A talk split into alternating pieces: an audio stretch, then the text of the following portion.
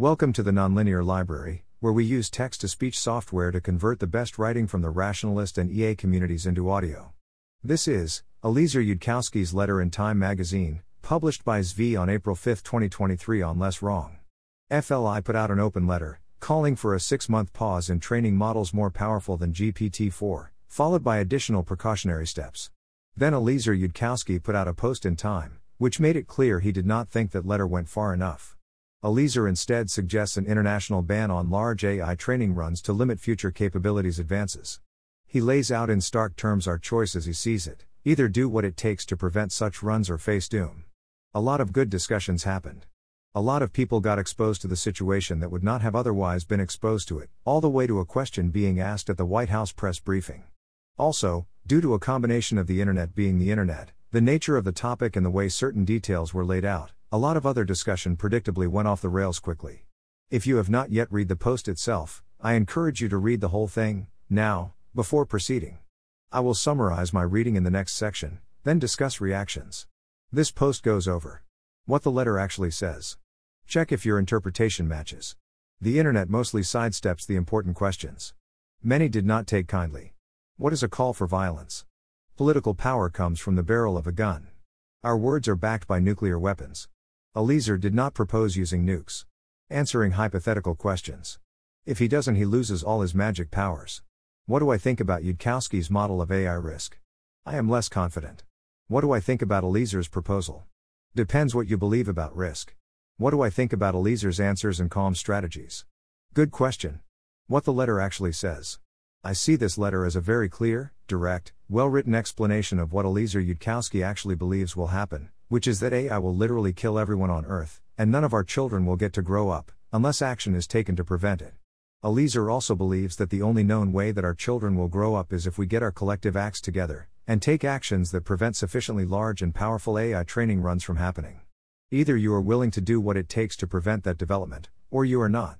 The only known way to do that would be governments restricting and tracking GPUs and GPU clusters, including limits on GPU manufacturing and exports, as large quantities of GPUs are required for training. That requires an international agreement to restrict and track GPUs and GPU clusters. There can be no exceptions. Like any agreement, this would require doing what it takes to enforce the agreement, including if necessary the use of force to physically prevent unacceptably large GPU clusters from existing. We have to target training rather than deployment, because deployment does not offer any bottlenecks that we can target.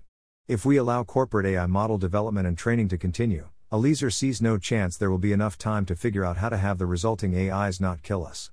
Solutions are possible, but finding them will take decades. The current cavalier willingness by corporations to gamble with all of our lives as quickly as possible would render efforts to find solutions that actually work all but impossible. Without a solution, if we move forward, we all die. How would we die? The example given of how this would happen is using recombinant DNA to bootstrap to post biological molecular manufacturing. The details are not load bearing. These are draconian actions that come with a very high price. We would be sacrificing highly valuable technological capabilities, and risking deadly confrontations. These are not steps one takes lightly. They are, however, the steps one takes if one truly believes that the alternative is human extinction, even if one is not as certain of this implication as Eliezer. I believe that the extinction of humanity is existentially bad, and one should be willing to pay a very high price to prevent it, or greatly reduce the probability of it happening. The letter also mentions the possibility that a potential GPT 5 could become self aware or a moral person, which Eliezer felt it was morally necessary to include. The internet mostly sidesteps the important questions.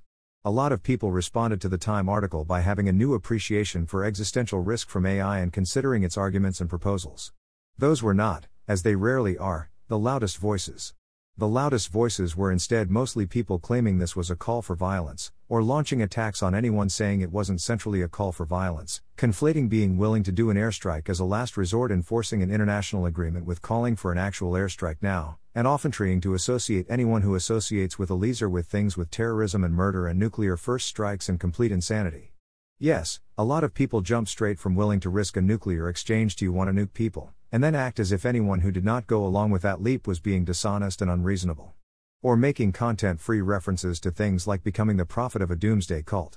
Such responses always imply that because Eliezer said this just awful thing, No one is allowed to make physical world arguments about existential risks from super intelligent AIs anymore, such arguments should be ignored, and anyone making such arguments should be attacked or at least impugned for making such arguments.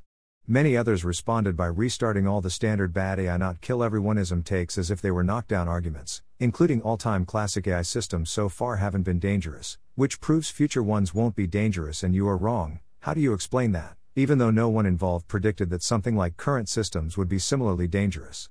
An interesting take from Tyler Cowen was to say that Eliezer attempting to speak in this direct and open way is a sign that Eliezer is not so intelligent. As a result, he says, we should rethink what intelligence means and what it is good for. Given how much this indicates disagreement and confusion about what intelligence is, I agree that this seems worth doing. He should also consider the implications of saying that high intelligence implies hiding your true beliefs, when considering what future highly intelligent AIs might do. It is vital that everyone, no matter their views on the existential risks from AI, stand up against attempts to silence, and that they instead address the arguments involved in what actions do or don't make sense. I would like to say that I am disappointed in those who reacted in these ways. Except that mostly I am not. This is the way of the world. That is how people respond to straight talk that they dislike and wish to attack. I am disappointed only in a handful of particular people, of whom I expected better. One good response was from roon. Genuinely appreciate the intellectual honesty. I look down my nose at people who have some insanely high prediction of doom but don't outright say things like this. What is a call for violence? I continue to urge everyone not to choose violence, in the sense that you should not go out there and commit any violence to try and cause or stop any AI risk related actions, nor should you seek to cause any other private citizen to do so. I am highly confident Eliezer would agree with this. I would welcome at least some forms of laws and regulations aimed at reducing AI related existential risks, or many other causes, that would be enforced via the United States government, which enforces laws via the barrel of a gun.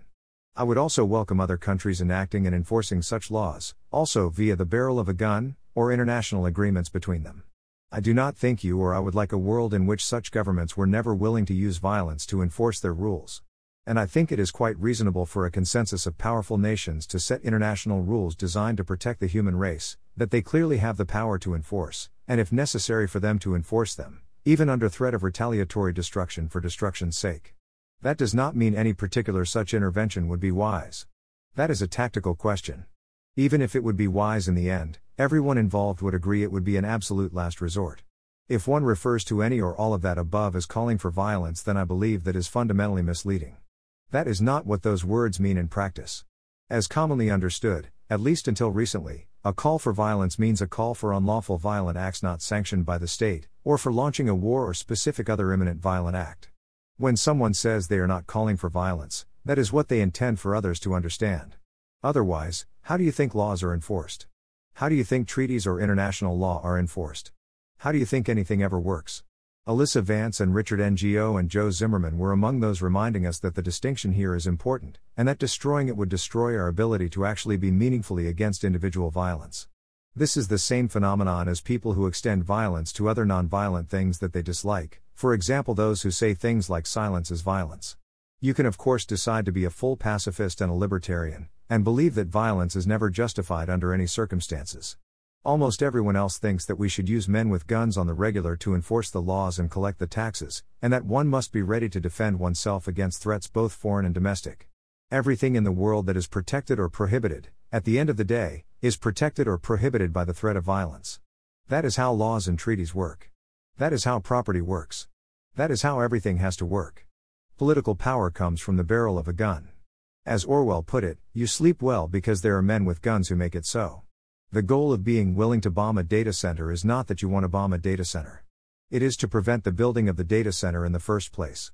Similarly, the point of being willing to shoot bank robbers is to stop people before they try and rob banks. So, what has happened for many years is that people have made arguments of the form. You say if X happens, everyone will die. Followed by one of. Yet you don't call for violence to stop X curious.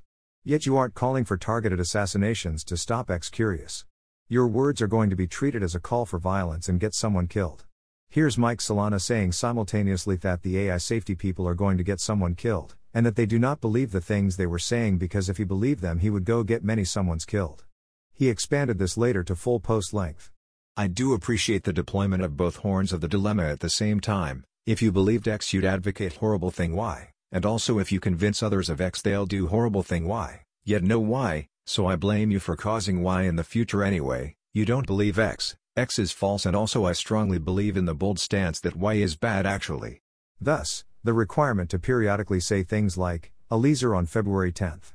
Please note, there seems to be a campaign to fake the story that AI alignment theorists advocate violence. Everyone remember, we never say this, it is them who find it so useful to claim we do, who fill the air with talk of violence, for their own political benefit.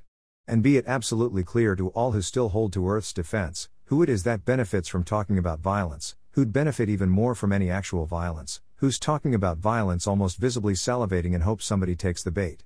It's not us. Followed by the clarification to all those saying gotcha, in all caps.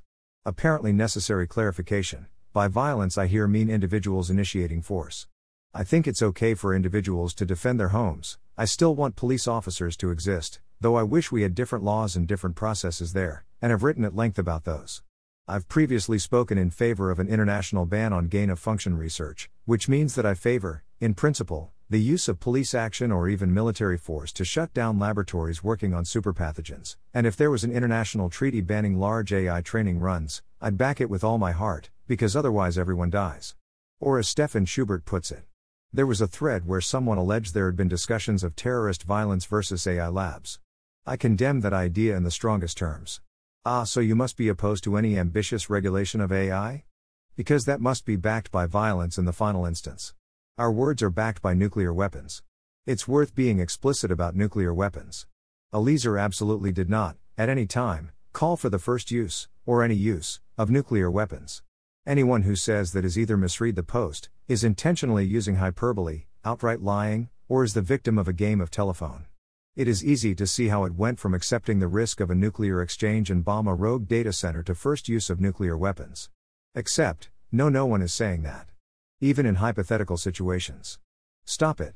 What Eliezer said was that one needs to be willing to risk a nuclear exchange, meaning that if someone says I am building an AGI that you believe will kill all the humans and also I have nukes, you don't say, well, if you have nukes, I guess there is nothing I can do and go home.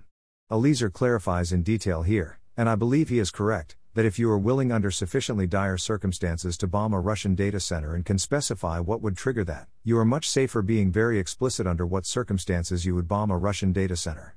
There is still no reason to need to use nuclear weapons to do this.